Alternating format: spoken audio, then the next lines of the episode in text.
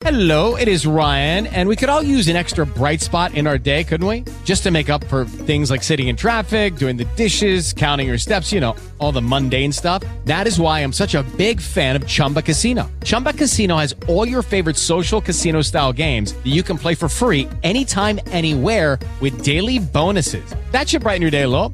Actually, a lot. So sign up now at chumbacasino.com. That's chumbacasino.com. No purchase necessary. VGW Group. Void were prohibited by law. See terms and conditions. 18 plus. The Jumbo Package NFL podcast is sponsored by Batavia's Original Pizzeria. Paulie and I named this podcast the Jumbo Package because we're both huge football fans, and also because we're both big dudes who love to eat. And since both of us grew up in Western New York, that means we've enjoyed food from Batavia's Original too many times to count. Batavia's Original was founded in 1947 and has been serving Batavia and all of Western New York unbelievable Italian food ever since. Batavia's Original welcomes families, sports teams, other large groups, and even third graders on their very first date with their elementary school girlfriend. That's right. 17 years ago, I went on my first date at Batavia's Original. If you're a Western New Yorker or even just driving through Western New York, you aren't eating right if you aren't stopping at Batavia's Original. Batavia's Original, the official sponsor of the Jumbo Package NFL podcast.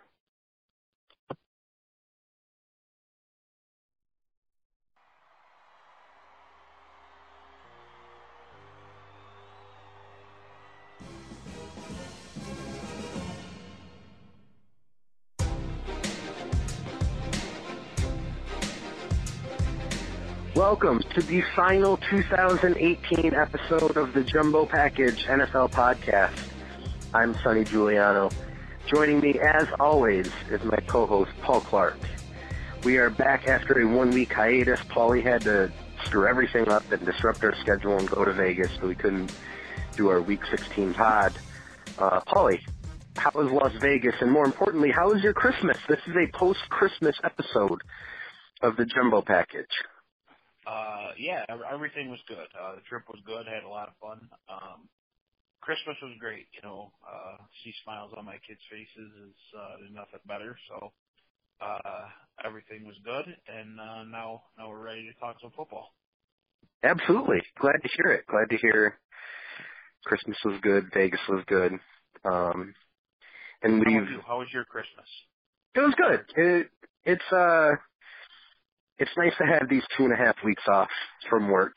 Um one of the perks of working for an elementary school is the the long Christmas break. So it was nice. It was good to have a nice relaxing Christmas Eve and Christmas Day with the parents, the girlfriend, it was nice.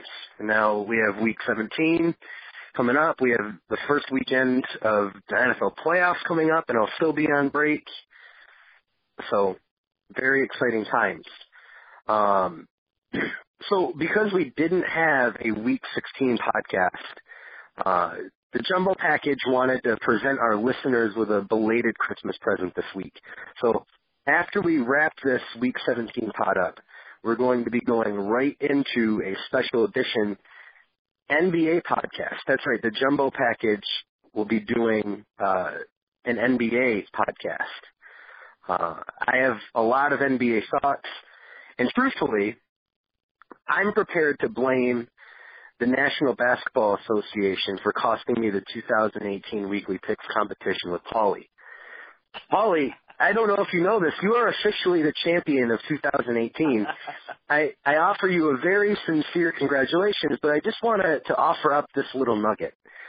So after week seven, I was up four to one to two in our standings.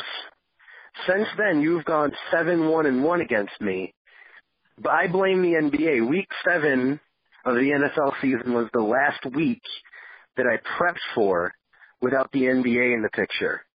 I, I've simply been stretched too thin since then, but regardless, a job well done, my friend. I'm very proud of you. I've uh, I found my stride, let's say, and over the last. Some some of them weren't pretty, but uh, but uh, ugly win is better than a pretty loss, I guess.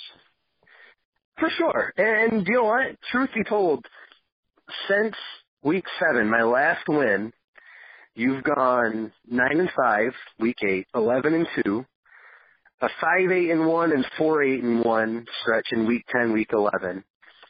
But then nine and six, nine and seven, eight and eight, six nine and one, seven six and three. You've been above five hundred the majority of the time. I, on the other hand, uh, that's not been the case. It, it's been a complete disaster, highlighted by a two thirteen and one week fifteen performance that was just awful. Uh, Two thirteen and one. two thirteen and one, not great. not not what you're looking for. That's kind of like a that's a Hue Jackson line right there. Yep. Yep. I mean that would that would get you. I guarantee you the Bengals will be looking to hire you anytime. well, that's good. I'll take that job. I, I, I, that's a lot more money than I'm making right now. Uh, you know, I got to tell you a funny story. Last Sunday, I was uh driving over to Grandma's to watch football with Uncle Joe, and uh I was listening to sports radio, and they said uh Vance Joseph was likely to be fired after the season, and he was the leading candidate to be hired as defensive coordinator of the Cincinnati Bengals. I almost drove off the road because I was laughing so hard. It, I mean, that that's funny for a lot of reasons, but it's just it, it's amazing that these coaches could just they could get fired from a job for being awful at it, and just immediately get another job that is not all that different from the job that they just had.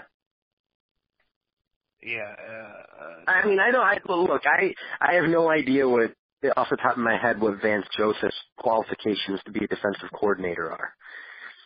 However, I I feel like if you come off a stretch where you're not a good head coach, maybe you need like a year to breathe before before you get a real look at, at a coordinator job.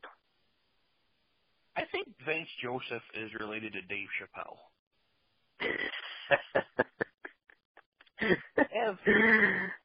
Uh, yeah, they, yeah, sure. they look quite a bit alike.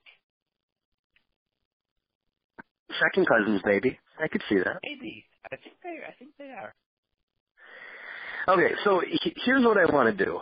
Um, the majority of the Week 17 schedule actually has playoff implications tied to the results. But even still, I don't think we need to go in depth on every game. So rather than than working our way through all 16 games, I, I want to kind of try to just bounce around from meaningful game to meaningful game. I think we should just try to let this be as free flowing of a conversation as possible rather than our normal structured sort of setup that we usually have. Um, eh, we could give picks throughout, but if if any listeners are interested in our crummy picks, we'll have them posted with the rest of the Hardwood and Hollywood staff picks. Um, but I, I, where we're at in the season, I think it's probably more important just to touch on the things that really matter, uh, the teams that really matter, and and where how things might shake out after this Sunday, because there are a number of possibilities still in play in terms of uh, who makes the playoffs, playoff positioning. Um, so I, I figure we could just kind of let the conversation roll and and see where things go. How, how do you feel about that? That sounds great. That's, that that sounds great to me. All right. Before we get to that, we should do the Week 16 weekly worst. Um, I, I only had one candidate. It, it's hard this time of year. There are quite a few backups in the in the games, and you, you don't really. You, there are a lot of teams that you don't expect good quarterback play from. I went with Ryan Tannehill. Um, he was 15 for 22, 146 yards, a touchdown, an interception, 82.8 passer rating. Not good. Um, not not necessarily a stat line that we see for a weekly worst award winner, but the, the, point I'm trying to get at here is this. Miami was mathematically still in playoff contention heading into this game last week against Jacksonville. And Tannehill threw a pick six in the fourth quarter that was the the nail in this Dolphins coffin Uh, frankly, I'm glad to see Miami lay an egg like that against Jacksonville because that freaking team didn't deserve to stumble ass backwards into a playoff spot. Um, I just thought it was a very fitting end for the Dolphins season, for the, the end of the seasons for Tannehill, and it puts Miami in a position where they need to be looking long and hard at who the future of, of the quarterback position is for that franchise because we know it's not Ryan Tannehill. No, I, that was a very lackluster effort by the Dolphins. I, you know, playing that game at home, like you said, still alive in the playoffs against just a, a soulless Jacksonville team, and and they come out and they get a quick lead, and then they just disintegrate. I mean, they they were done. Like it was Mhm. a horrible. It was a horrible effort, and you know, not so much. I mean, Tannehill was bad, but maybe the weekly worst should just go to the whole team. Because That's fair. just- Yeah. That that was just a hor- horrifying effort at home with your playoff legs on the line.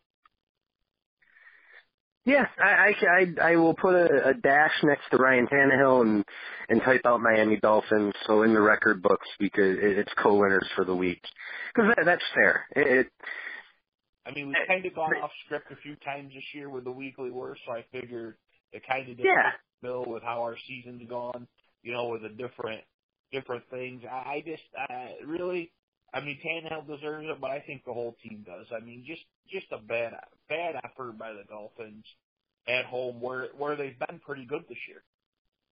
they they beat my Bears there. They beat the Patriots there. Patriots, right? Yeah. Uh, I mean, it was just a bad bad effort. Yeah. So Ryan Tannehill, Miami Dolphins organization. Congratulations, they're the Week 16 weekly worst. You have you have some tough decisions to make moving forward. Quarterback, coaching staff. It, it'll be interesting to see what the Dolphins do.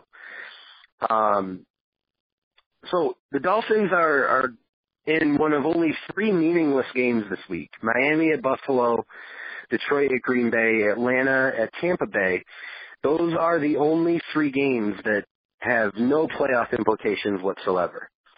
Um, so there, are 13 games worth paying attention to on on Sunday, and technically, I guess we could add Carolina, New Orleans to that mix because the Saints have the the one seed locked up in the NFC. Uh, Teddy Bridgewater's starting for Drew Brees, but even still, the Saints are a playoff team, so I didn't quite include that one in there, but it's on the fringe. Um, so I'll, I'll give I'll give the floor to you. Where what are you most interested in this Sunday? Where uh, a Sunday where there's a lot to be figured out. I, I think uh, obviously the biggest game of the day comes Sunday night football. I mean, Yep. to me, they're, the Colts, Titans, win your end game. Uh, it's it's basically our first playoff game of the year because Yeah. they're in. I mean, all they got to do is win. Um, I, I think that is a great night game. I'm really looking forward to that. Um, you know, I think, you know, if you know you're a listener of the podcast, I think you all know how both of us feel about the Colts. I mean, I, I think we're both on, you know, the Andrew Luck bandwagon. I think we've Mm-hmm. been there since since the 2011 Orange Bowl.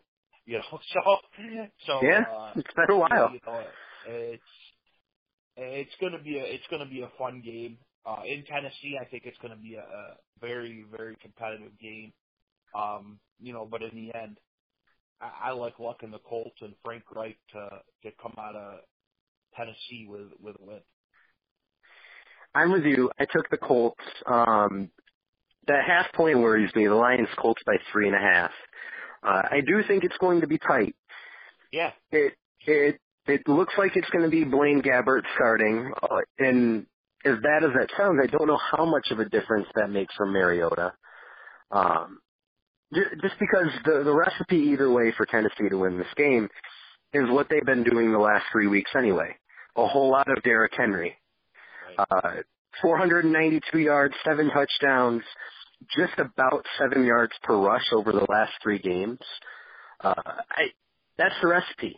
That's what they're going to try to do. They're going to have to try to slow down this Colts offense. And from time to time over the last few weeks, the the Colts offense has stalled. They they got off to a bad start against the Giants last week. They were shut out by Jacksonville three weeks ago. So there's a case to be made here for Tennessee. Now, what's really interesting is we have Jacksonville at Houston earlier in the day. Houston a six and a half point favorite. You, you think that's a game that the Texans take care of business, but they're so banged up offensively. If Jacksonville can manage to go into Houston and and sneak a win out, now all of a sudden the Colts and the Titans are not only playing for a playoff spot, they're playing for the AFC South. They're playing for a home game in round one. So this game could actually end up being even more interesting by the time we get to it at 8:20 p.m. Eastern time. Um, it, so it'll it'll be really interesting to see what happens there. Um, I, I'm with you though. I, you know, you, as you said, you you know how I feel about Andrew Luck, about how well this Colts team has been coached this year. Uh, Frank Reich is going to have to get a legitimate look at Coach of the Year.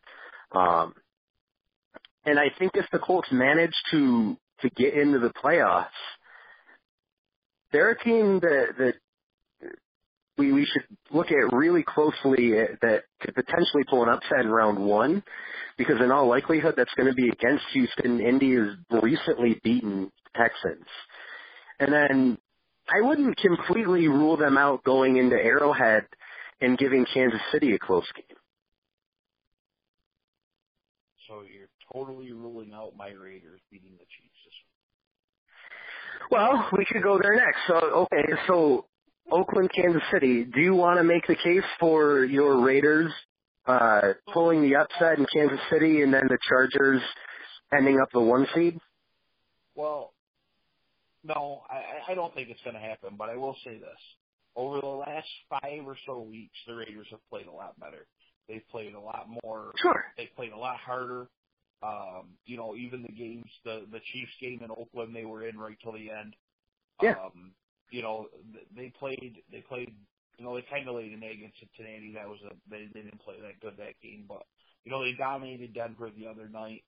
Um, they had a good win at home against Pittsburgh, but you know, I, I think I think the Chiefs will win, but you you got to admit this Chiefs offense is not the same since Kareem Hunt. No, they they just, oh definitely not. They're definitely missing a dimension. Uh, you know, now the weather, you know, in December is going to get a little crazy here here and there, and uh, we're going to see, you know, Pat Mahomes and that offense could work all them gimmicks with with you know the weather being crazy, but Chiefs will probably win. But uh, as, as we saw a few weeks ago on Sunday night, uh, or on Thursday night, they're not invincible at home. No, no, they're not. And, and you know what's really interesting, and I wanted to make this point um, when we got to Cleveland, Baltimore, but over the last month, we've seen almost every sort of fringe playoff contender get a win over the teams that we really liked. Yeah. Uh, Chicago over Los Angeles, Dallas over New Orleans, the Chargers over the Chiefs, the Colts over the Cowboys. It, the list goes on and on. Uh, Seattle over Kansas City last over week. the Chargers. Well, that that was the point I was going. That's why I wanted to bring it up over when, when he got to Cleveland, Baltimore, because Baltimore over Los Angeles last Saturday was arguably the most impressive.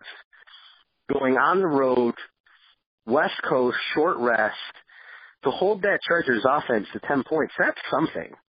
Uh, and, you know, the Chargers were in really good position to, to potentially end up stealing that division.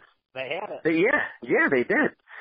Um, My and it's nothing, prediction from my prediction from eight weeks ago or nine weeks ago was uh, real close to coming true, and uh, they blew it for me. yeah, it was looking good after, after they beat Kansas City on Thursday night. Um, but more than anything else, it's uh, maybe it's just an illusion, but it's created the illusion that the gap between some of these teams that have had to scrap for playoff spots over the last month, the gap between them and the teams that already had their their spot clinched or nearly clinched, maybe it's not that great. Um, and going going back to Indianapolis. Oh, go ahead. we were talking last week. All basically all twelve teams that are getting in the playoffs. Would you be shocked if any of them made the Super Bowl? If Tennessee made the playoffs, I would be shocked if they made the Well, Super Bowl. Okay, saying it's Tennessee, yes. Saying it's Indiana. But no, but you make a you make a really good point because even even if we eliminate Tennessee from the equation, eleven teams that you, you could kind of talk yourself into making the Super Bowl that that's wide open. That that's very rare. You, I mean, you're lucky if you could get three from each conference heading into the playoffs each year. Where we're at the point now where, especially in the AFC, I have no clue. If Indy if Indy gets in, and Indy's the sixth seed, I, I think you could make a legitimate case for all six teams. and not for nothing, but you, I, I'm saying the same thing for the NFC. I mean, you look last week, Pittsburgh went into New Orleans and outplayed them. I mean, I Sure. don't care. They got Yeah. they got hosed by the refs, and and uh, and their coach made some uh, a terrible call. I mean, that fake punt was just a horrible call. But That was a horrible call, and if Juju Smith-Schuster doesn't fumble, right. it, it could be a completely different ending.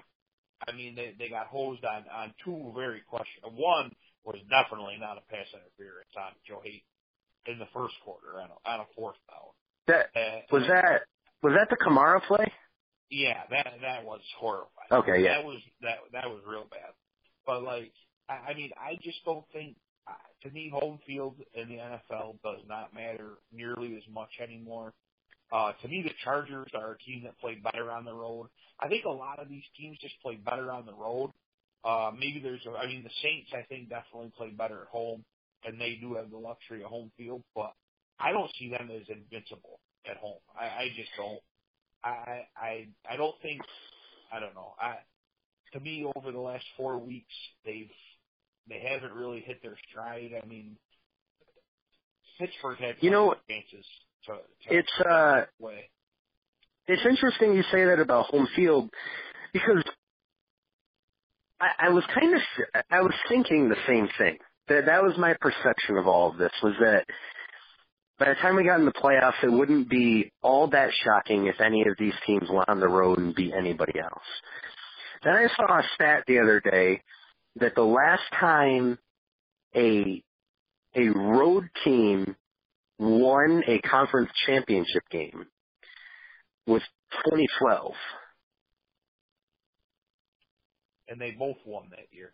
They both won that year. It was Baltimore and San Francisco.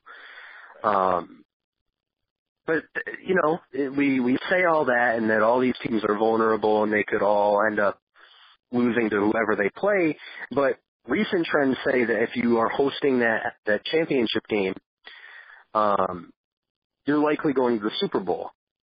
Now, I But like, e- even even considering the the parity is is way closer, I think, this year than than and, and Oh yeah, this is this is not a normal regular season.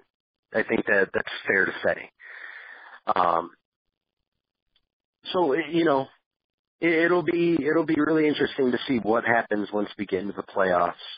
Um, I, I would still feel more comfortable picking the Saints to end up winning the NFC than I would the, the Chiefs or if the Patriots somehow end up with the one seed or if the Chargers end up with the one seed. Um, uh, picking any of those teams as the one seed to to end up in the Super Bowl. I think I would still have more confidence in the Saints than I would, just because, as you said, they are a team that that does play significantly better at home than they do on the road. Correct. And that being said, you look at teams like your Bears, the Cowboys, and the Seahawks, and the Vikings or Eagles, whoever get in, I think any of those teams could go to New Orleans and win. Oh, for sure. It, it wouldn't be truly shocking. Um, it'd be mildly surprising, but not not at all shocking if if the Saints didn't make the Super Bowl. No. So- I, I just I just feel like um you know, usually to me going into the playoffs it's like, okay, two teams from this conference got a shot, two teams from this conference got a shot. And that's really about it. This Yeah, it's usually it's usually the, and I'm like I I don't know, like if a team gets hot like you look at it, I mean, the Colts could be a six seed and the Eagles or Vikings could be a six seed. Those teams, all them teams are dangerous to play in the first round. mhm. Uh, you know what I mean? Like, I know you as a Bears fan, if if you're looking at the three seed, you, I mean, obviously you get them at Soldier Field and it's a big advantage, and I think the Bears would win. But the Vikings or Eagles aren't a very easy first round game. Like it's not a gimme. Well, you know, I, my dad and I were talking about this probably three weeks ago. We were just saying, okay, we just gotta hope we could hold on to the three seed. Don't want to have to play Seattle in in round one. Um, but whoever ends up the sixth seed, they're, they're kind of stumbling in. That was the perception that maybe Washington could end up at, at eight and eight or nine and seven and get in. And Right. you know, the the Vikings did not look great at that point, but then they fire John DeFilippo, and the the offense completely changes. Foles comes in for Philadelphia, and now all of a sudden you're looking at that team, and you know there's something to this Foles thing. I I Eh, yeah, it's crazy. I, I don't know if it's like a Tebow sort of situation where you're like, well, oh, he's the chosen one, but it's very weird how this Foles thing has worked out back to back years. And you look at their crop of weapons, and it's like, do you really want to have to go up against Ertz and Jeffery and Tate and Sproles in round one, and and that defensive line that could just completely disrupt an offense? Like now, all of a sudden, neither of those matchups are looking good at all. Uh, truth be told, the the best win, right now you're hoping for a win this week and a 49ers win, and then you can get that two seed. You're exactly right. you are exactly right. I, I, I would, and I mean, then you're at the the point where you're probably getting the Rams in round two, and that that's also not a great first opponent for the playoffs. Um, point being, the it, the the playoffs are just going to be insane this year.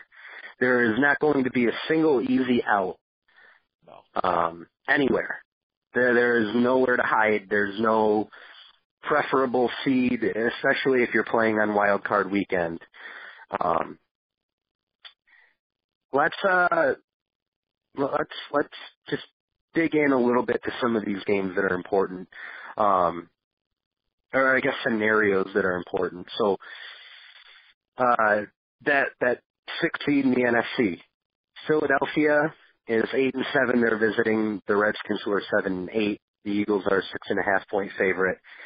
Um, in conjunction with that game, the Bears eleven and four, visiting the Vikings, who are eight six and one. The Vikings are a four and a half point favorite. Uh, it remains unclear what the Bears will do heading into this game. Uh, the, the Rams, Bears, the Bears and Rams play at the same time, right? They do. The the Rams and 49ers kicks off at the same time. So the Bears will be alive for the two seed heading into this game. I can't imagine that Chicago would just punt on this game if there's the potential for San Francisco to to upset LA. And with that, you know, with that said, the Niners have been playing really good for the last three weeks. I I don't think they're good enough to beat the Rams in Los Angeles, but they've been competent over the last three weeks. They hung in there against Chicago last week. They upset Seattle the week before that. They beat Denver the week before that when the Broncos were still in playoff position. So I have to imagine that someone within the Chicago organization will be keeping an eye on how that game goes. And, you know, maybe if the Rams are ahead by a million at halftime, we see some lineup adjustments and heading into the second half for the Bears. But until that point, I can't.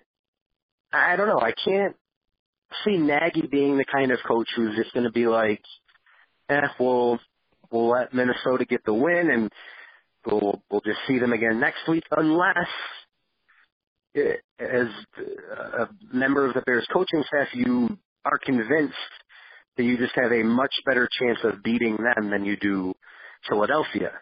And, you know, that, that's an interesting discussion to have. Personally, who do you think the Bears would have a better chance of beating in the wild card round? I personally think they would win either game um, at home.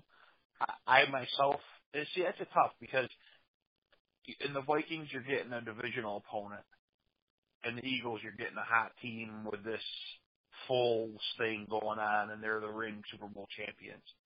So I think both teams are tough outs. I think the Mhm. Bears would win. I think the Bears would win a close game over either team.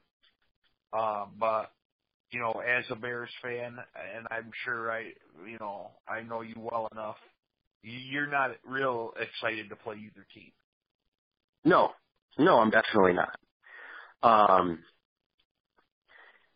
I kind of feel like if it were a team with the Vikings roster, but not wearing purple, I would rather play Minnesota. But the, it just really it, it it'll, it'll it'll give me a stomach ache for a week if I have to be thinking about that game how the Vikings could knock the Bears out of the playoffs. That'll really bother me. I, I know Um, about the stomach aches for a week thing. So I, I don't know. It, there, there's no there's no good alternative. You, you you said it before. The best case scenario is San Francisco upsets the Rams, and we could go into Minnesota and, and get a win, and then we don't have to play until divisional round. That'd be great. Um, But I gotta tell you, I- ES, ESPN's Louis Riddick, he he's all all in on your Bears. I gotta tell you. I, I've heard quite a few people. I, I've heard quite a few people saying that that they have a legit shot to make the Super Bowl. I I, I just can't get there. I can't. Well, I, I you're you've also picked many teams. I think you picked the Buffalo Bills as your Batavia's original lock of the week against the Bears this year. I did. I, I've picked I've picked every Bears opponent since week seven as my lock of the week.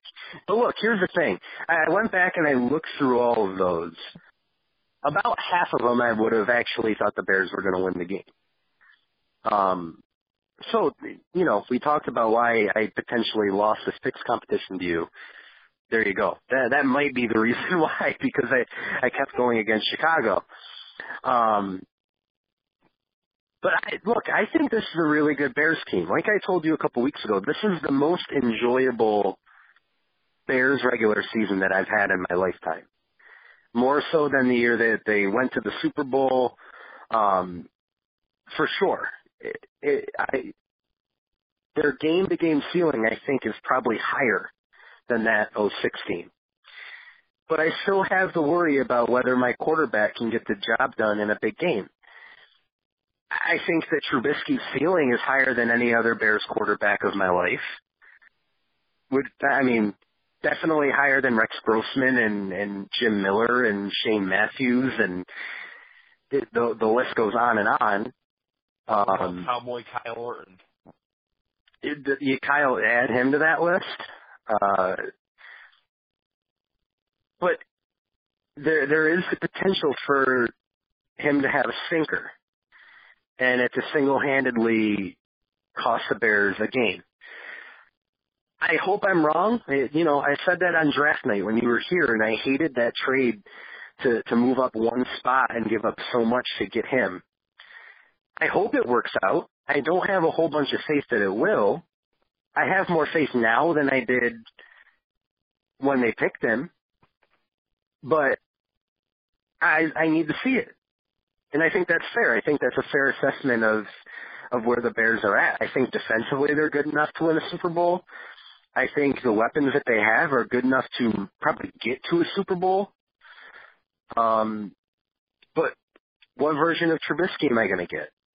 Am I going to get the guy who who sails five passes over receivers and three of them get picked off, or am I going to get the guy who is out there throwing dimes and scrambling for 15 yards on third and 10? I have no clue. True. So. We'll see. Either way, I, I don't like the the wild card round opponent. Um, let's move on. We we covered the AFC South. Um, you you conceded that you think the Chiefs will beat the Raiders.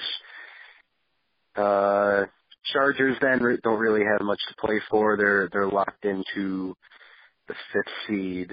Um, I think that leaves us with uh, Cleveland at Baltimore and then Pittsburgh hosting Cincinnati. So similar situation for Baltimore as last year. They're they're in a win and you're in sort of scenario playing against a division rival with nothing really to play for other than pride or whatever you want to call it. In this case, everyone at ESPN will try to tell us this is like a revenge game for Baltimore stealing the Browns away, whatever, whatever. Most of the guys on the team weren't even born yet. Um, Cleveland has been hot ever since they they fired Hue Jackson. They're five and one. Baker Mayfield has caught up to and perhaps surpassed Saquon Barkley in the the Rookie of the Year race. This is a really interesting game. I, I wish there was a way that they could have figured out what happened with that Pittsburgh game um, early on, and because this could have been a really fun Sunday night football game. If if this game meant everything for Baltimore getting in the playoffs, like if it was a you need a win and you're in sort of scenario, because I I think Cleveland's going to bring it here. I think the chance to to to get to eight wins and have a winning record for the year and have that kind of wave of momentum going into next year with a real head coach in Mayfield in year two. I think they're going to be playing for that. I think this could be a really fun game. Yeah. But before I touch on this game, how about the Baker Mayfield stare down last week The huge Cold blooded. He stared him down, looked away, and then went back to him. Yeah. Classic. That that I'm starting to like this Baker Mayfield more and more by the week. I know some I am too. Like, you know, you know, some people say you got to grow up, this and that. I love it. I, I like I like what he brings to the team, and uh, you know, the, the Browns are the Browns are feeling themselves a little bit right now. They're they're going to go into Baltimore and and they're going to give the Ravens all they can handle, and uh, Ravens better watch out because you know that that offense of theirs ain't that great, and if they let Cleveland stick around, Baker might make a play or two down the stretch, and uh, it could be the Steelers getting into the playoffs. We uh we both took Cleveland plus six. I think it's going to be close. I don't necessarily know that I'm picking the Browns to win outright, but I think that this is going to be a competitive game. Um, I think that Browns defense could could make a couple plays and, and force some turnovers if if Lamar's forced to air it out a little bit. Um,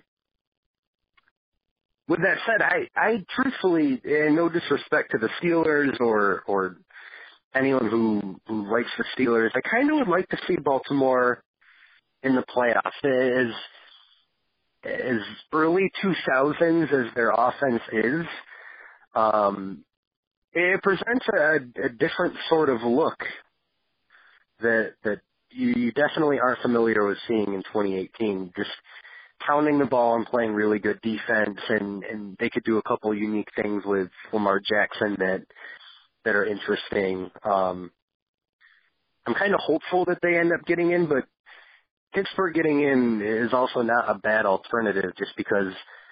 And you know we've touched on this before. Their game to game ceiling can be so high. Um, they, they are another team that if they ended up in the field, it would not be all that difficult to envision them potentially making the Super Bowl. Is Mike Tomlin on the hot seat? Hmm. I, I mean, you know, I don't think I don't think so. they were sit they were sitting seven two and one, cozy. Now they're now they don't even control their own destiny with losses to Denver and Oakland. I mean, blew a huge lead at home to the Chargers on Sunday Night Football. Uh, I mean, the fake punt the other day after they were just totally in control of the game. I mean, You know, there. Uh, b- before we, I'll go back to the Tomlin on the hot seat question. But there's actually a scenario, and I haven't heard anybody talk about this, but I was playing around, and I don't know if you've done this, but ESPN.com has this thing called the playoff machine, where you could simulate all the games each week, and it it updates the playoff field as you're doing it.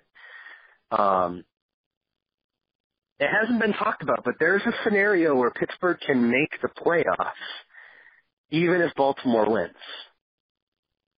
Oh Look, you you didn't know that, did you? no, So, assuming that Pittsburgh wins and assuming that Baltimore wins, if Indy and Tennessee tie, Pittsburgh gets the wild card. How wild would that be? wow. It's the last game of the regular season, a win and you're in kind of game, ends up as a tie, and then Pittsburgh it comes in the back door to get that wild card spot. Wow, that would be cr- that that would that would be crazy. Now that, That, that would, without a doubt, be the craziest thing that's ever happened on the final Sunday of the NFL season. yes, So, okay, you asked about Tomlin. Here's win totals since you've been the head coach. Okay? Yeah. 10, 12, 9, 12, 12, 8, 8, 11, 10, 11, 13, and this year 8. oh I know. Can, can you, look, you, I- I you, whatever you think about him as a head coach, uh, that's one thing. Can you fire a guy who has never had a losing season in 12 years as a head coach? Who has a better roster than the Steelers? That's fair.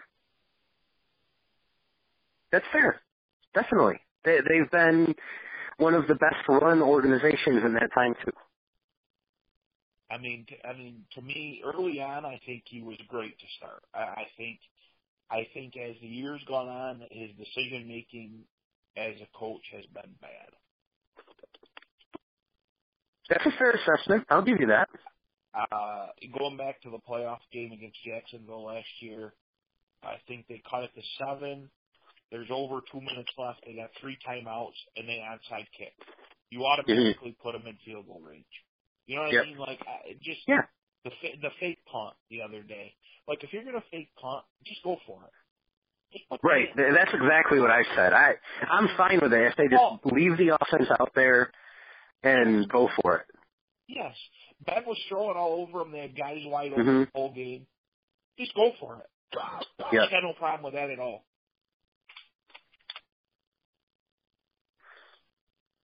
Yeah, it, you know, maybe he is. I, I have no clue. I haven't heard anything that he is. No, I don't think he is. Um, I, I don't think I don't think he is. I don't think he'll get fired. The Steelers don't do that. They've had three coaches in like 80 years, so they're not. that is that is crazy. I I'm looking at their their franchise page on Pro Football Reference. So Chuck Noll took over in 1969 as head coach. And then Bill Cowher. They they've only had two other coaches. yeah. That's incredible. Yeah, They, they've they've had they've had fewer head coaches than the Bears have in in this decade. Yeah, I mean, uh, probably most teams. I mean, besides the Yeah. Patriots and the Bengals.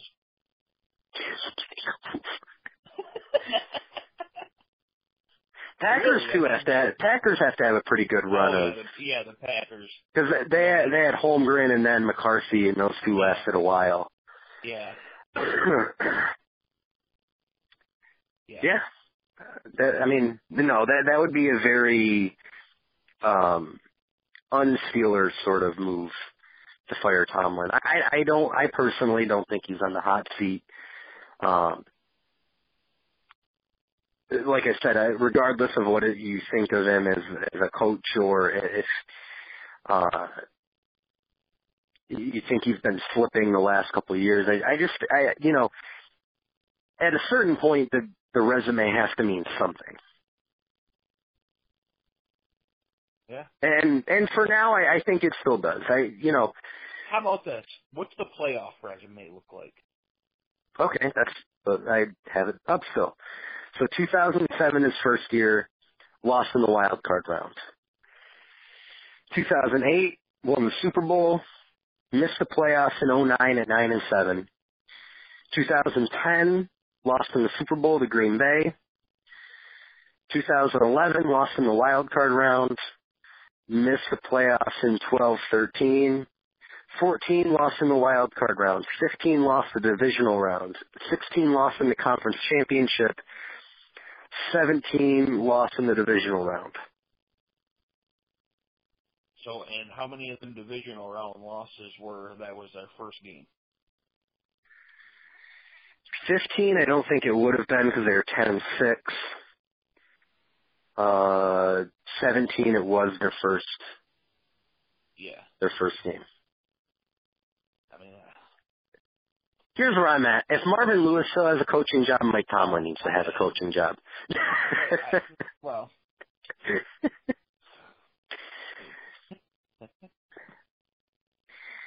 um, I, I think we've hit just about every game that means something. Uh, one one more question before we wrap up the the NFL portion. Where do you have Russell Wilson in your imaginary MVP ba- ballot? I mean, he he's got to be. He, he's definitely top five. I mean, uh, So- I got five guys. I got five guys in the MVP voting, and it's Mahomes, Brees, Rivers, uh, Luck, and Wilson. And to me, that's it. And to me, um, obviously Mahomes or Brees is probably going to win it. To me, Luck or Wilson should win it. If we're judging it truly on who's the most valuable, probably. You're right. I'm saying that's that's uh, that's what I'm saying.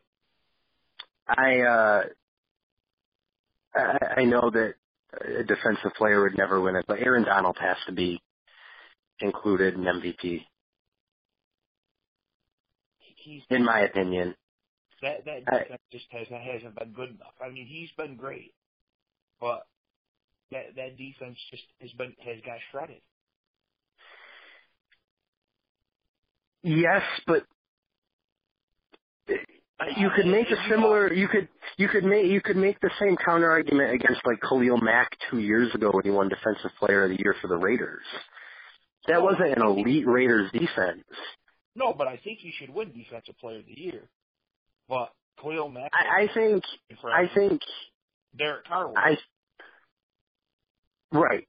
I think Donald has been so good in comparison to to players at his position oh yeah, and players on that side of the ball. I think he's so far ahead of everyone else that he I I will have to include him if I eventually write like an MVP column. Um, I, I I agree with. I mean, I agree with that. You know that part that you know what he's done has been incredible, but he's not. He's not going to get that type of look. No, he he won't. He he won't. He he will probably finish in voting behind all five of those quarterbacks and potentially even more. Um, he'll run away with Defensive Player of the Year. I imagine he'll win it unanimously. Um, I but think I, I would. I think. No? I think. I think Khalil Mack's to give him. A, I think it's going to be real close. I I love Khalil Mack. That's been my favorite trade that the Bears have ever made in in my years as a Bears fan. I don't think he's been anywhere close to as Oh, dominant as. Donald has. I don't either. But I, I think I think the narrative is really nice. I think you could you can make the case for Mack that way. I think in a normal year, Mack would be a really good defensive player of the year candidate. Um, What's Donald got like 19 and a half sacks right now? Yeah, that that's the most ever by a defensive tackle. Yeah, I mean that's crazy. A defensive tackle to have that many sacks is absolutely crazy. He he's getting double teamed on seventy five percent of snaps. Yeah, that, that's crazy. He has three games this year with eleven or more pressures. That's more than the rest of the NFL combined. That that guy is just a freak. I really think he's the best defensive player I've ever seen. He's close. Um, speaking of the Rams, though, they got some bad news today. Todd Gurley's knee's looking a little worse than they thought. What's the what's the deal with that? I saw that he was out. I didn't. I thought that that was mostly going to be precautionary, just because. You know, look, C.J. Anderson is not Todd Gurley, but he ran for 167 yards and a touchdown last week. Uh, I mean, from There, there was there was no reason for for Gurley to play this week.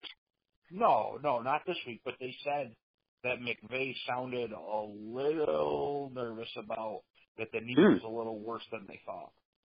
I did not. I did not hear that. Interesting. Yeah, I read a little article about it earlier. Uh, they weren't sure. I guess he was getting some more tests and, you know, he was getting evaluated, but they said they were a little nervous that it could be worse than they thought. Interesting. Something that we'll have to monitor. Um, okay, so do you have anything else that we need to touch on before we No. wrap the NFL portion of this up? Uh, no, no, uh, I'm, I'm all set. I'm all, All right, set. Paulie, it's uh it's been a, a lot of fun. The regular season is days away from being in the books. Again, congratulations on on winning our weekly picks competition. I still have a chance of having a better yearly record than you, but we agreed that it would be the weekly standings that that determine the champion, and you have that locked up. So congratulations, my friend. Well deserved. Thank you, sir. I appreciate it. Uh, one thing I, I would like to say before we go, our sponsor of this podcast is Batavia's Original. Mm. Um, they did a great they did a great deed this week on uh, Christmas and Christmas Eve. They delivered food to um, the local firemen who were on shift that day. They brought food down to the station for them, and I just thought that was a, a great deed by a great place serves great food. So to our to our sponsor, I salute you. That was a great deed, and uh, you guys are great over there, Batavia's Original. Keep doing what you do. You know, Paulie, it's very interesting you say that. I, I, would, I have a nice little, uh, a nice little paragraph typed out about um, our our sponsor, Batavia's Original. I was going to read it and then transition right into the NBA portion of this podcast. But you, uh, you know, you have, you're there. You're, you're, you're neighbors with Batavia's Original, uh, at least more so than I am. Um, and you delivered a much better sponsor read than I could have. That that is fantastic. I very happy to hear that that our uh, the presenting sponsor of the Jumbo Package NFL podcast is doing such amazing work in in Western New York. That's that's really awesome. Um, so yes, that that that was better than what I had typed up. So again, Batavia's Original, the official sponsor of the Jumbo Package NFL podcast, and for the next half hour or so, the Jumbo Package NBA podcast. Um, so I, you know, I part of the reason I wanted to do this was because we missed out on last week, um, and I wanted to give people who listen to us regularly uh, a chance to hear us talk about the NBA because uh, we do we do talk about the NBA pretty frequently. We are jacks of all trade and Very versatile. very versatile. So it, it only seemed right that we talked a little NBA. Um, especially now since after Christmas, that's when a lot of the casual fans start to tune in a little bit more. NFL season winds down. Um, so you start watching basketball. Uh, so I, I had a few things that I wanted to touch on. Um, I sent those the, the list of those topics to you a little earlier today. Yes, you did. Um, so let's start out with now uh, we we can say for the first time our favorite team, the Los Angeles Lakers. Uh, As we do this podcast, I'm wearing one of the six T-shirts uh, donning the the Los Angeles Lakers logo uh, that I one of six that I got for Christmas, plus a LeBron jersey, plus a Lakers blanket. I, I am all decked out in Lakers paraphernalia. I also have um, a nice Lakers lanyard for my for my keys. I have a, a Lakers license plate frame. I, I'm all in for the next for the next four years. Uh, the the LeBron James era. I am Lakers fan. So I, I've been Uh, telling for a year you'd look good in purple and gold. and I do look good in purple and gold. You're absolutely right. Um, so uh, obviously on Christmas Day, it, it kind of puts a damper on things. LeBron goes down with a groin injury. He's going to be out for. My guess would be the next two or three weeks. I think that they will they'll baby it and they'll play it safe Yes, yes. as they should. Um, Eh, Oh, 100%. 100%. So I'll I'll ask you this because you probably caught a lot more of the Lakers pre-LeBron than I did. So the Lakers last year. Do you think this group can tread water without LeBron for the next two to three weeks? Because you know eh, we both agree that those, they should play it safe with him and not rush him back. But at the same time, the Western Conference is a juggernaut, Yeah. and there there are 14 teams within like seven games of each other in the standings. They could end up losing ground quickly, and that could end up being huge come March and April. Um, I do think they could tread water. Uh, the bad thing is they were dealt another blow that same night. Rajon Rondo broke a finger, so now he's out. You know, they say four to five weeks also. So uh, they're getting pretty low, you know, uh, thin on the depth chart. Um, you know, they lost a tough one last night on a buzzer beater. Um, the, the young guys played good. Lonzo had a triple double. Kuzma had a big game. Um, you know, th- those guys can all play, and I think, I think what they know now is this is the time for LeBron to really sit back and see, evaluate. Uh, you know, I think he has an idea of who he wants to keep around or who he wants around hmm not you know, but I think now is gonna. I think a few of them guys are gonna be able to prove to him that they you know deserve to be around, and uh I think they'll be all right. I, I mean, obviously, they they might slip a little in the standings, but I think when LeBron gets back, they're still gonna be all right to you know get back where they're not, get back to where they are now. hmm You know, it. The, there isn't much to go on this No. year No, uh, to to look at what the Lakers can do without LeBron. I, I was doing a little digging on some of their you know their five man lineup stats. So it, you just you type in a few parameters and you see how lineups are doing playing together. Um, their ten most frequent five man lineups all feature LeBron. So any lineup that has played at least 25 minutes as of yesterday um, all of them have featured LeBron. So we, we haven't really seen any group get a a, lot of minutes together uh, and experience playing together. So I imagine what we'll see is a good look at a a Lonzo Ball, Josh Hart, Brandon Ingram, Kyle Kuzma, and uh, Zubac five.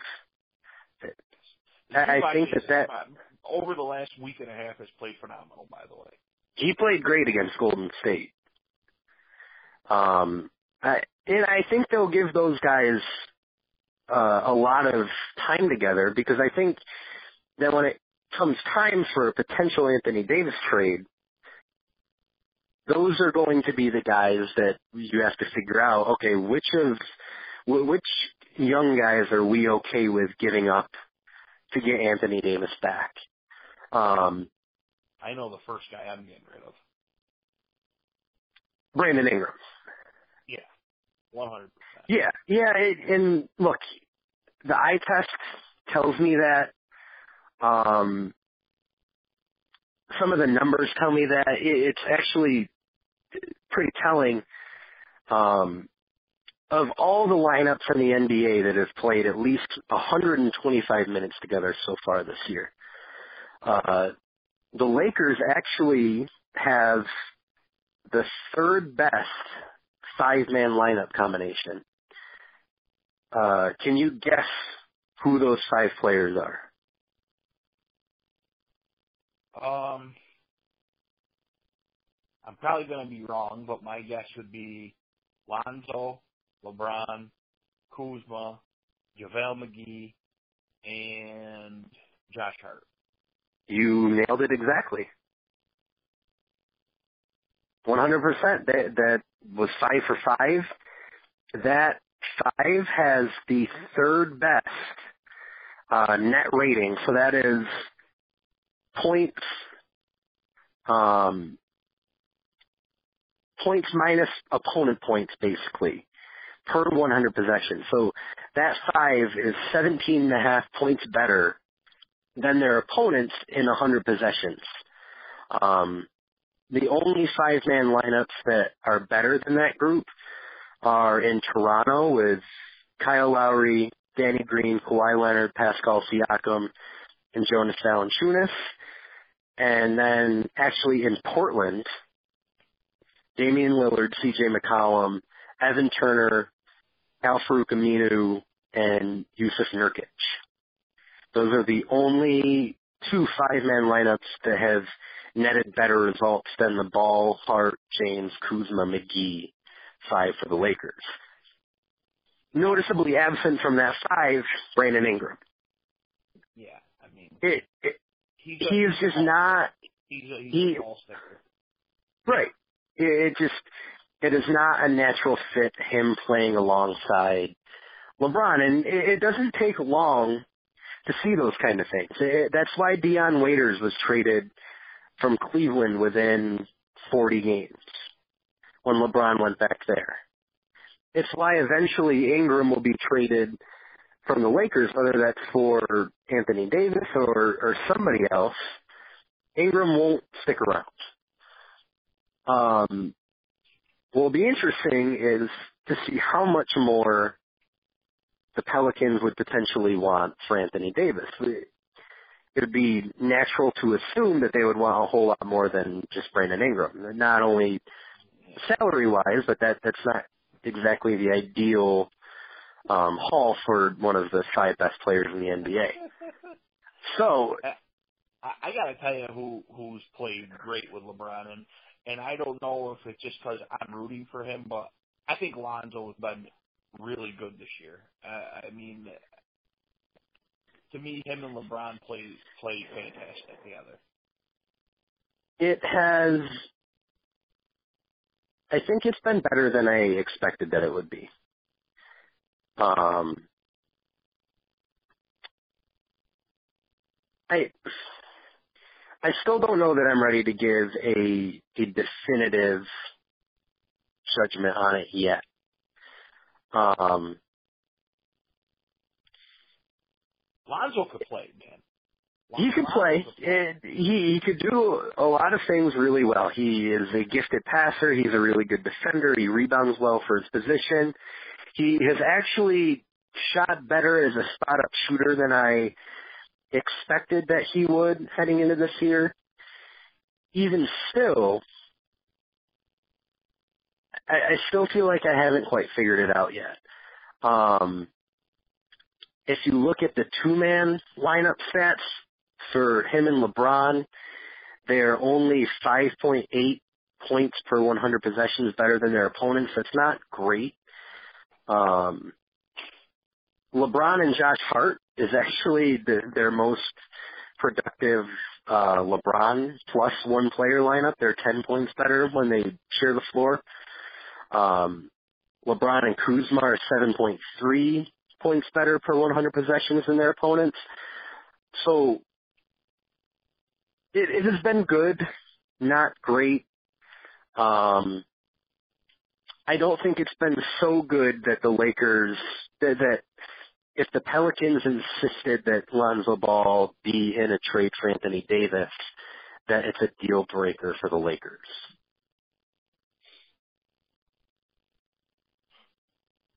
To me, the the only guy of those young guys that should be untouchable is Kuzma. In my opinion, I, I think I think Kuzma is a really good fit. He could play off the ball. He is capable enough to give LeBron eh, breaks within the game when LeBron's on the floor. You could just let Kuzma go to work and he could get a bucket. Um, He just he's a gifted scorer. he is, and he he plays fine off the ball. Yeah. Oh yeah, absolutely. Um, I, I think he should be the most untouchable guy within that group. Um, but it'll be interesting to see what they do. I, I, I, I I still don't know. that that the Suns were looking for Josh Hart for Trevor Ariza. I mean, come on, let's be realistic here. Right, that that was never going to happen. Um, I still don't know that the Pelicans are going to be willing to trade Anthony Davis anytime soon. I I tell you what, not this year. this- I mean, his comments the other day made it basically sound like there ain't no way he's signing back in New Orleans. And But here's the they thing. keep him, the longer they keep him, the less the less they're going to be able to get for him. I don't think they're trading him within this this season because trading him within the season means you are not even going to get to the point where you can offer him a contract extension. I think the point that they will trade him is when they offer that extension and he turns it down and he says, I'm going to test out free agency. At that point, you can really look to start moving him. But Until that point, I, I, I can't see the Pelicans doing it unless he comes right out and says, I'm not resigning. But at that point, if he says I'm testing free agency, at that point our team is going to be like, I'm not giving up a ton of a ton of stuff. When you know, like the Lakers might feel like, well, we could wait another year and get him for nothing. But I think the counter to that would be, look what happened with Paul George. Yeah. You know what I mean? There is no guarantee that another team Paul- might Rich not. Paul isn't Rich Paul isn't Paul George's agent either. No, no. I, I mean, that's the thing. There, there's so much of this that we have no clue about.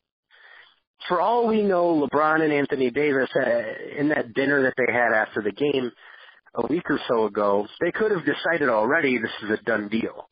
The truth is, we have no clue. We thought Paul George to the Lakers was a done deal. Yeah. And then, and then all of a sudden at midnight on July 1st, it was like, oh, actually, it's not a done deal. He's actually just going to stay with the Thunder Right. so that's the, that's the really the the thing that we that's out of our control. We have no clue what what Anthony Davis actually thinking. We have no idea if Boston were to move all their chips into the center of the table and trade for him. Maybe they win. Maybe they win a title and he just stays there. They said Boston can't until Kyrie's up. They they can't until they can't this year. Right. they can after July 1st. Kyrie could re-sign and then they could trade for him. But Kyrie could still be on the Celtics and the, the, the Celtics can trade for him. It just can't happen within the season. Okay.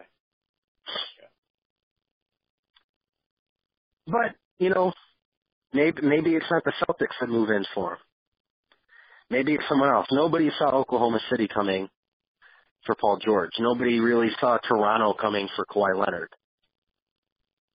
But I, I wouldn't be surprised if a team decided, okay, we're going to bet on ourselves, we're going to bet on our organization, we're going to try to steal Anthony Davis for a year and make a good impression. I don't know. Um, let's move to the Warriors. I I think there's some fatigue here. And, you know, I, I feel like we, we've talked about this before. Uh, sometimes these things just end before you know it. We, we talk all the time about how it's going to be nearly impossible for any team to replicate what the Warriors have done over the last five, six years, but at the same time, it's going to be nearly impossible for any team to replicate something like what the Spurs did. And the idea that this Warriors thing could last for over a decade seems nuts to me. And sure, it's possible, but that would be like catching lightning in a bottle twice.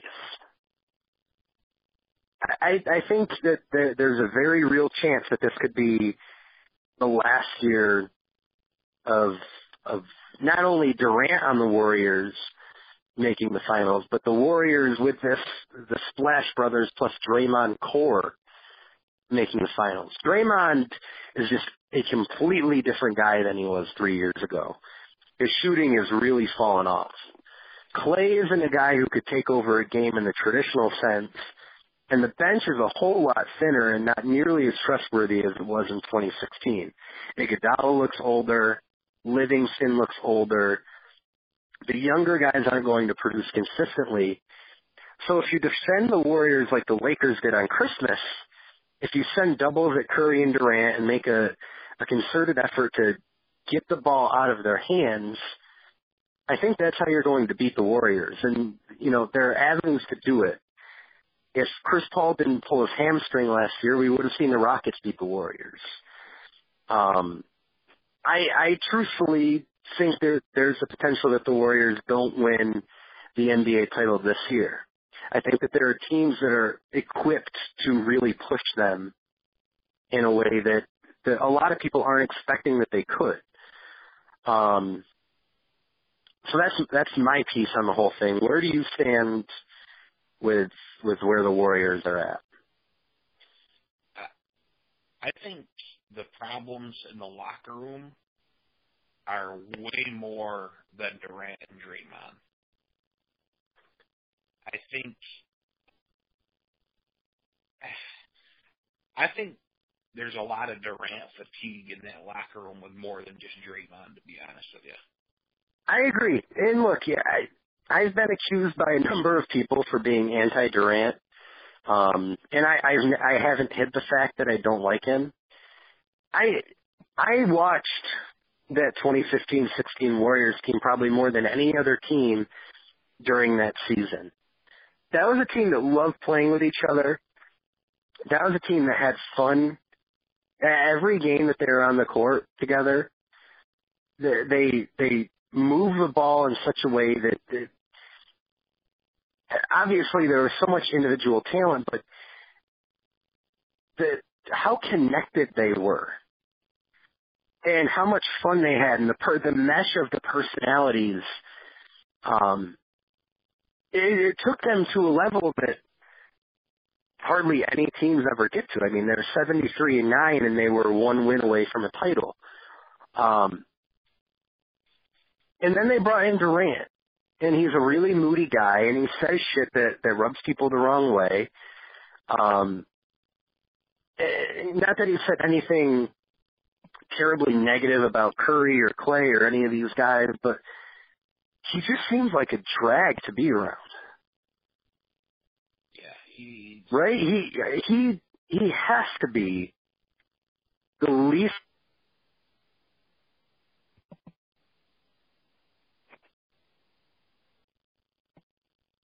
I, I like. I mean, he is without question one of the 25 best players ever. I, I don't think you can make a case that he isn't. Um, so that that should be the first place where anyone who says that I'm unfairly critiquing him, it ends there. He is an all timer. Right. I don't think I'm overstepping by saying he is the least likable of any guy in that group. Right. Uh, Mass appeal wise, I, I mean, yeah. Jordan was more likable, Bird and Magic were more likable, LeBron more likable, Kobe more likable, even Duncan, for as boring as he was, way more likable than Kevin Durant. Curry is significantly more likable than Kevin Oh, Durant. And- And Durant, like you said, all time great. One of the best pure scorers, you know, we've ever seen. Not hating on his game at all. Fantastic player. Um, but a whiner, like a, a real whiner. reason that, and I'm and I'm paraphrasing here. The reason that people hate me is because I'm so good at basketball. Yeah. No, no, that, that's not it. Uh, He one is because you're completely out of touch with reality.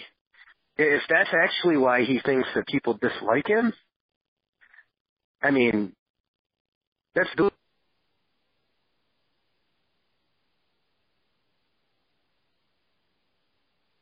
to do with you not being likable. No, has has nothing to do with that. It just, you know, get another Twitter burner account so you can defend yourself. And I'm sure he will. Regardless, uh, uh, he is fantastic. He's second in the league in scoring, um, averaging 28 or 29, 8, and 6. Like, he's fantastic. Um, Um, I, I just yeah the the the Warriors. Not saying they're not going to win the title this year because I mean they're still the favorites. Yeah for sure, but I mean Draymond can't make a shot. Like, are you there? Yeah, I'm here. Okay, sorry, I thought I lost you. No, I, I've been here. Uh, you were in Um, the middle of talking and I, and I and I lost you. So, um, you know, we we were you know, um, people are just not covering. Right. Yeah, I mean, you, you don't need to. He's shooting, he's shooting 22% from three. I mean, and you know, you look at it, Clay's uh, having one of his worst years shooting. Uh, he, he he he's not shooting the ball nearly as well as as he did there for a while. Yes, 33% from downtown. That, that's, that's weird. He's way too good of a shooter for that. Um, and it's just there's a lot of problems there, and uh, you know, from what you heard, it, they started last year. Um, uh, the honeymoon's over. The you know, Yeah. like Steve Kerr said, they- they're facing some real NBA type type drama now. you know, they they they had three years or four years of nothing but uh, sunshine, and uh, they're they're getting some you know cloudiness now because the, Houston and Cleveland series around last year, and that Houston series was the the NBA Finals. We come into this year talking about man, the Warriors. They they snuck one out. They they got lucky with that Paul injury. They were uh-huh. they're on the ropes. But I, I think after they they got past Houston and then they sweep Cleveland, it created the illusion that like oh everything's good. They you know they'll they'll get back to the finals again and they'll they'll beat up on whoever comes out of the East and they'll three-peat and it's all all good. But I don't think that's the case. I think that whoever they play in the East uh, from the East in the finals is going to be better than that Cleveland team last year. That that, that roster that was just a joke. Um, and LeBron was playing the last three games of it with a broken hand. Um, I, I think that they're going to have their hands full depending on the matchups in the West. That whoever gets that eight seed in the West is not going to be. Uh, it's not going to be a cakewalk. And that's if Golden State ends up the one, which there there's no guarantee that they do. I mean, they're they're right near the top of the the standings right now, but you know, like we said before, everyone uh, one through fourteen is separated by like seven games right now. So there there is no guarantee that that they're gonna let's not forget coast to the finals. playoffs. But last year going into the playoffs, they they were on a they were struggling going into the playoffs last year. What about going into the playoffs last year? You cut out. They they were struggling going into the playoffs last year. Oh right, yeah, yeah. I, I look. It, and I, I've cited this before. As tumultuous as it was with Kobe and Shaq with the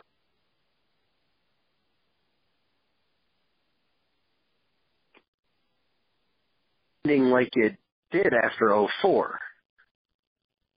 Like that, that, I think that was pretty abrupt that that just ended. Like they, they make the finals and they lose 4-1 to Detroit. They're, they're favored in that series and then it's over.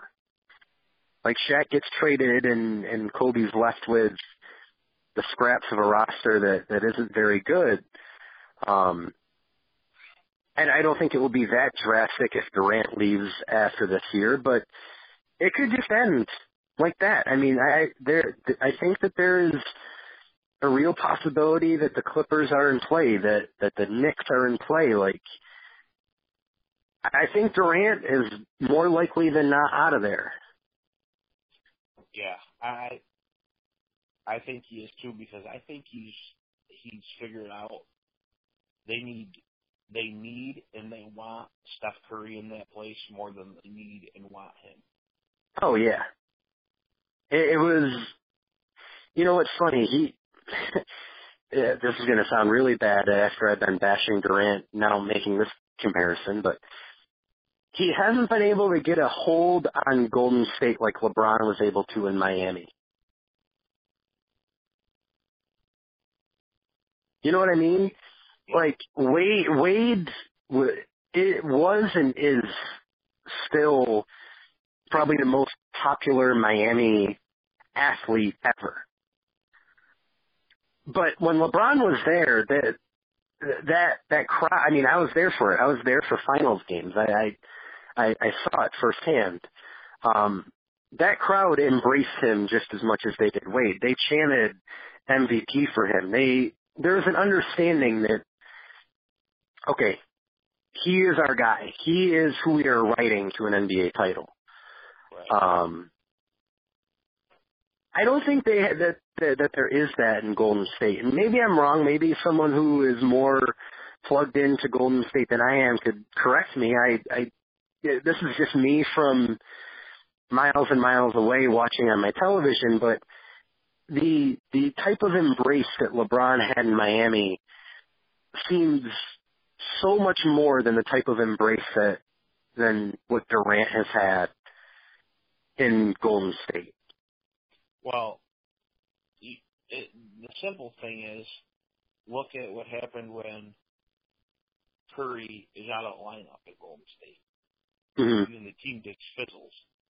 Right. He, I mean, we've talked about this uh, thousands of times. I mean, that's an exaggeration, but like Curry's the one that gets that ship moving. Yeah. Durant is their Durant is their best player. Curry's their most important player. Yeah, so that's the that's the perfect way to, to sum all that up. Um, if if they're gonna kick one person off that ship, it's not gonna be Curry. no, He's their no, they, yeah, He's their guy.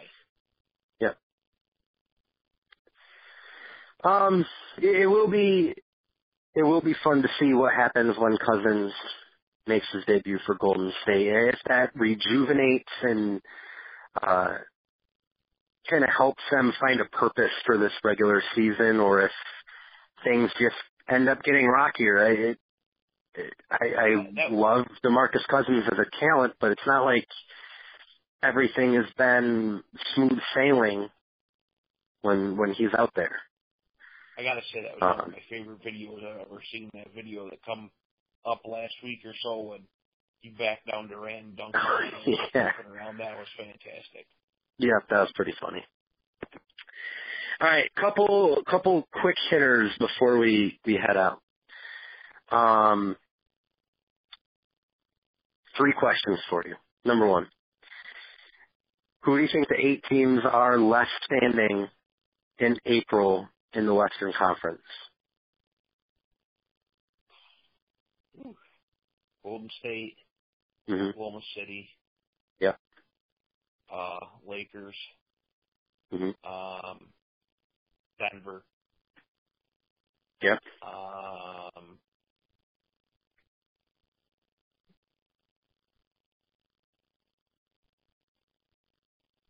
I'm gonna I'm gonna jump in with three of mine. Houston is one. Um, I think Portland's there. Oh Portland, Utah. I actually didn't have Utah. The, uh, the I, I had seven that I felt good about. My seventh was actually the Clippers. Um, I I just I, I they have like a whole bunch of guys that are like the third best guy on on a team. Yeah, yeah. Um, and that that doesn't always work, but they're the right kind of guys for that to make it all work. Like as long as they stay healthy, I think they could just ride Tobias Harris and Gallinari and Montrezl Harrell and Lou Williams and and Shea Gilgis Alexander, who's having a, a, a I, I like him. He, the the numbers aren't quite there, um, but he just has a really good feel for the game. Um, Patrick Beverley, Marcin Gortat, they're just a bunch of dudes who, who just know how to play basketball. Boban. Um, Boban, I, who is just an enormous human being. I actually, I saw Boban when he was in San Antonio. Um, we went. It was a regular season game. It was Maria and myself and my parents, and Boban got a lot of minutes that game. I, I mean, I, I was quite a few rows up, but he is probably the most impressive physical specimen I've seen. Not not that he's like muscular or anything like that. Like he, I mean, someone like Giannis moves a whole lot better, but just he is every bit as big as he looks on TV. Anyway, yeah, I mean they they legitimately have like ten, eleven dudes who just give you really good minutes and play good, and Doc Rivers is doing a good job getting all those guys to play. Um, so I think they're safely in, I, as long as they stay healthy, and they have quite a few guys who who have been nicked up with injuries in the past, so no guarantee. But those are the seven that I have. And then there are seven teams that you could make a case for um, for the last spot. Utah is one of them, and they've had a brutal schedule at the start of the year, just as they did last year. Um, Sacramento is really fun and really competitive. I, I I thought it was crazy that before the season people were saying that they they might be frisky, and they are. Um, you can't count San Antonio out. Memphis is right there with Gasol and Conley back and doing their thing. Um, who knows if Luka is going to be good enough to keep Dallas in contention all year? I don't know. I it's it, it's really fun having like a, a really meaningful Western Conference game literally every night. I have to say, uh, touching on Luka Doncic real quick, uh, those people that said he was too slow or or this or that, imagine their embarrassment because that guy is just a bona fide stud. I'm really glad that I was I, I was so pro Luka, and I made you watch highlights of him over the summer. Yeah, just uh, a phenomenal talent. I mean, fills a stat sheet every night. Um, just some of the shots he makes. Do you see that that three that he hit against Portland Oh yeah, that last Sunday? The with six seconds left. Yeah. Oh yeah. Oh yeah. I mean, he he might be the youngest guy that I've seen have like. And I mean, you've watched enough ho- hoops to know this. He has a, a legit feel for the moment. Yeah. You know what I mean? Like, he's got a little Larry Legend in him. He does. He's the modern day bird, and I, I'll continue to say that. And at some point, everyone else will be saying it too. Um, he, I mean, he's 19 years old. That to me is incredible. Our, our cousin Luca is older than him. Yes. Yes. That that's insane. Yeah. Yeah. I, I love if I'd love if Dallas got in the playoffs to get Luka in there year one. yeah. That'd be amazing. Okay. Um, top of the Eastern Conference, which team do you take most seriously? We're going to rank them one through five, and I am including Indiana in this mix too. Toronto, Milwaukee, Indiana, Philadelphia, Boston. Go.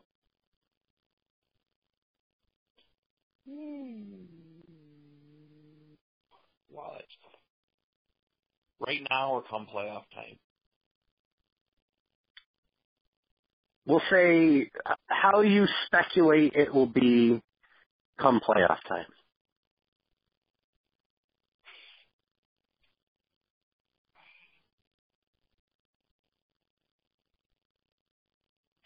That might, that might be the single hardest question to answer about the NBA right now. Yeah, I'll go Toronto, Boston, Philly, Milwaukee, Indiana.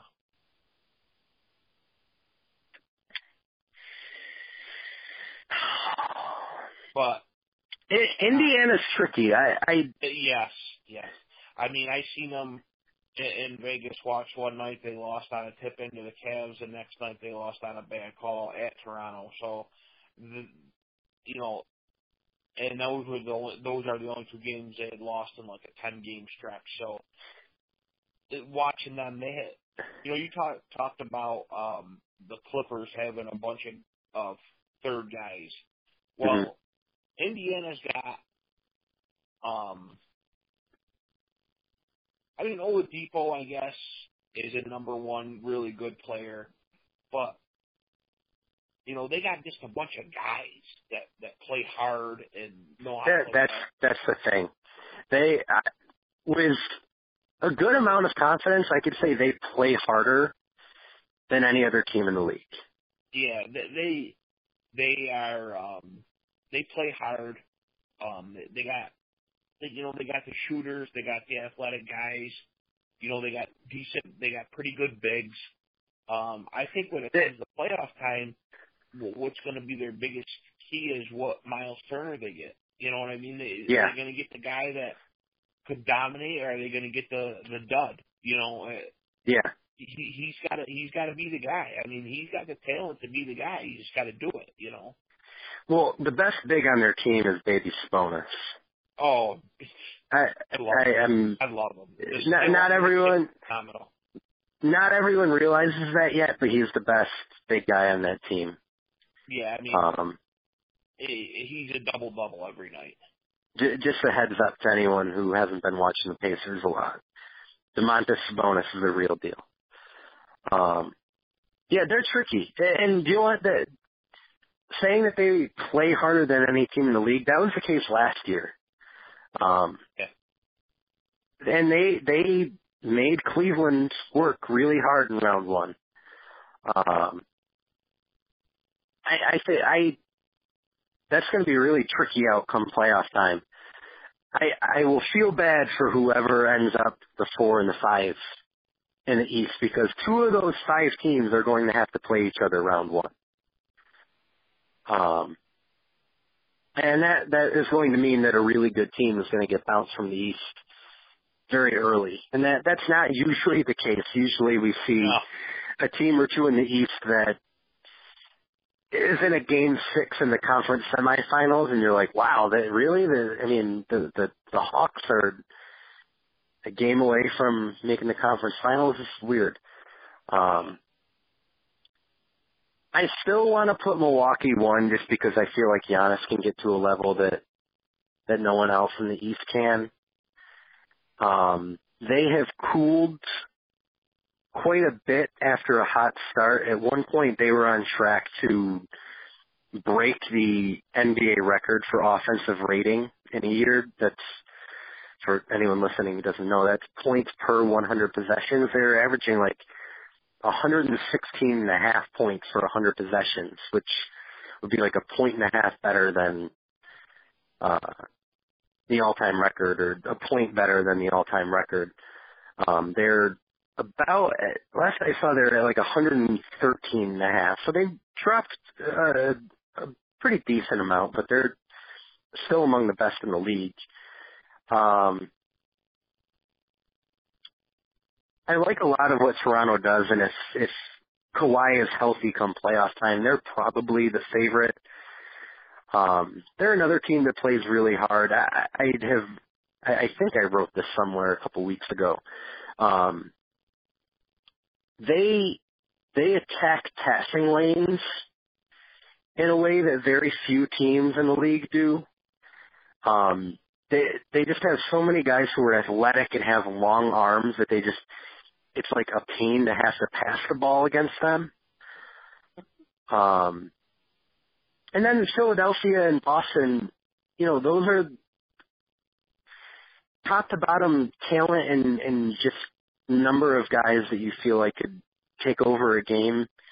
They probably have more than any other uh, of these other three teams. Um, and those two are four and five right now. So I have no clue, but it, it's going to be refreshing to have an Eastern Conference playoff race that there, there's actually some some drama to. In the playoffs, so our team is just going to make Giannis beat them with jump shots. Obviously, that's what they're going to do. Here's the thing, though. Milwaukee nearly beat Boston last year, and there was a corpse at head coach. There's a corpse at head coach, and the roster wasn't as good. And Giannis still put up numbers. Budenholzer will actually find ways to like get Giannis touches near the basket. And now that they're going to be able to space the floor in a way that they couldn't last year, I don't. Maybe I'm wrong, but I don't think that that's going to be as big of an issue as it was last year. Maybe I'm wrong. I don't know. We'll see. Okay, last last question that I had for you.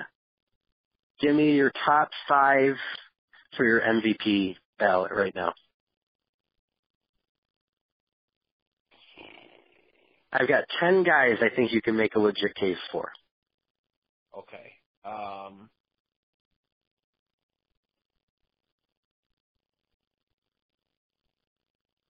Giannis, hmm Kawhi, Yep.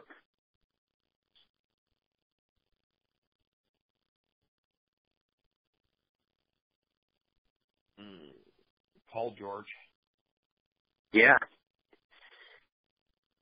Fantastic year for George. Yeah. Been phenomenal. Been absolutely phenomenal. Um, And what's funny is Westbrook is again averaging a triple double and no one is paying one bit of attention to it. right. Because it's just old hat now. It's like, oh, Westbrook's having a triple double again for the twelfth straight year. That's that's that's. And and he is ten points down from where he was when he averaged it the first time. That that has something to do with it. Yeah. Paul George has been great though. Um, He he's been their Yeah. best player. I think yes. I think uh I think Curry's in the got to be up there. I mean, hmm um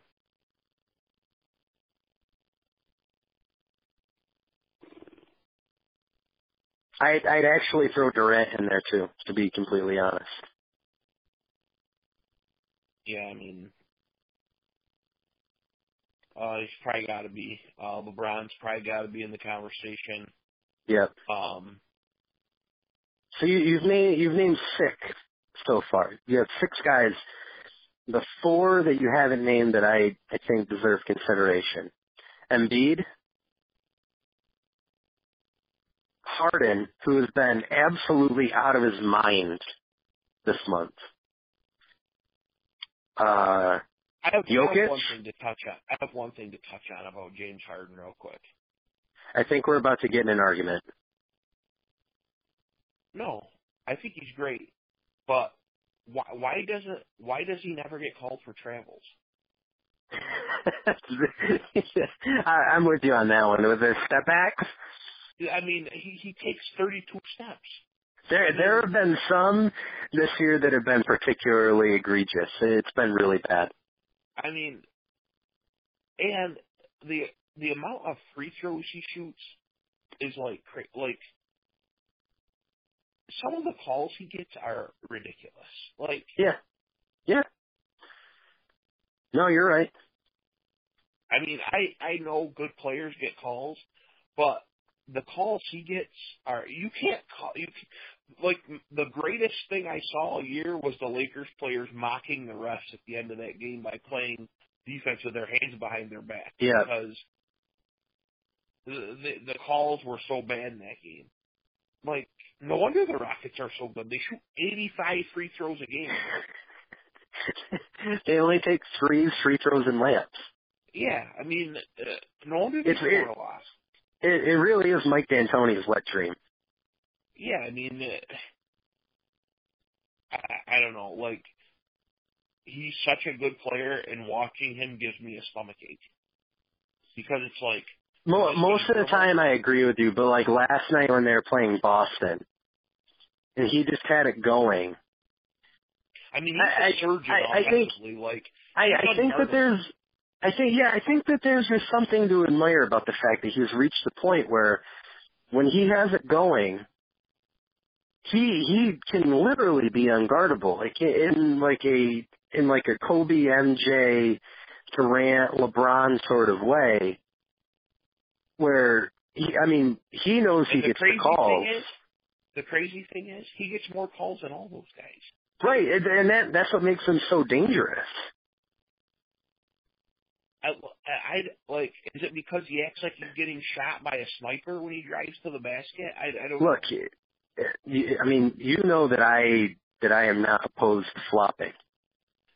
No, I, As as someone who did that quite a bit during his high school basketball career, I, I'm fine with gaming the referees, and that's exactly what he's doing. Why shouldn't he act that way if the refs are going to call it? That's on the refs. That's not on James Harden.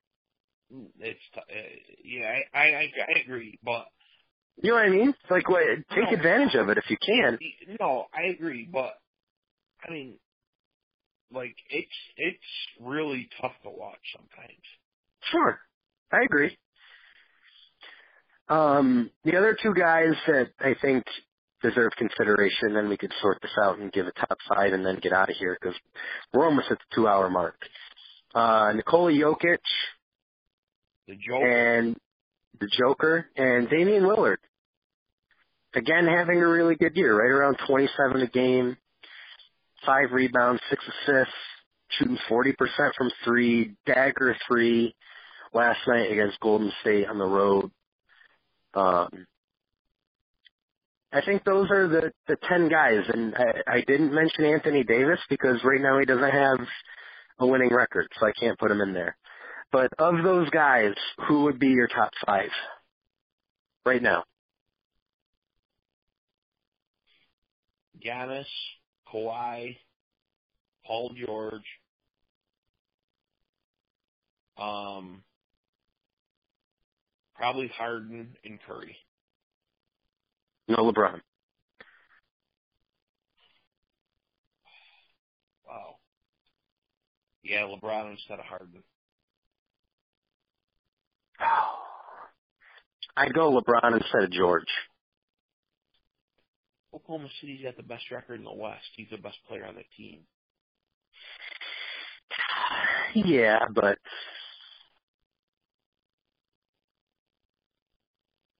yeah, it it's gonna that it's gonna be a fun MVP race. Is Giannis your number one?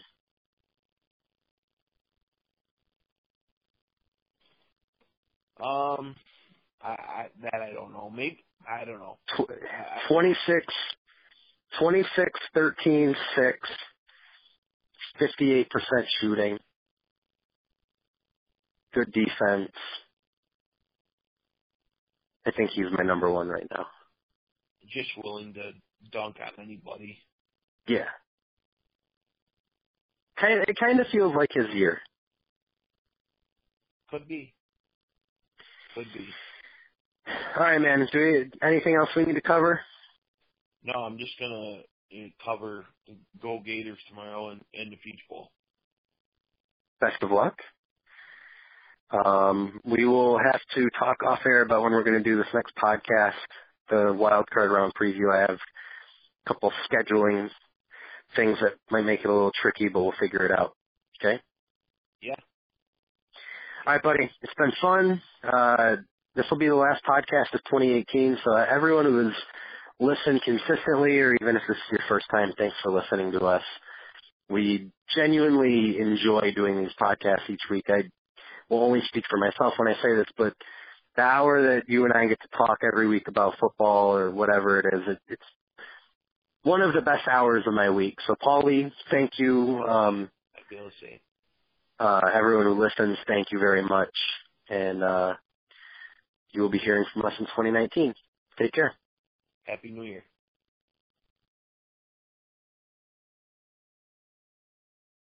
With Lucky Land slots, you can get lucky just about anywhere. Dearly beloved, we are gathered here today to. Has anyone seen the bride and groom?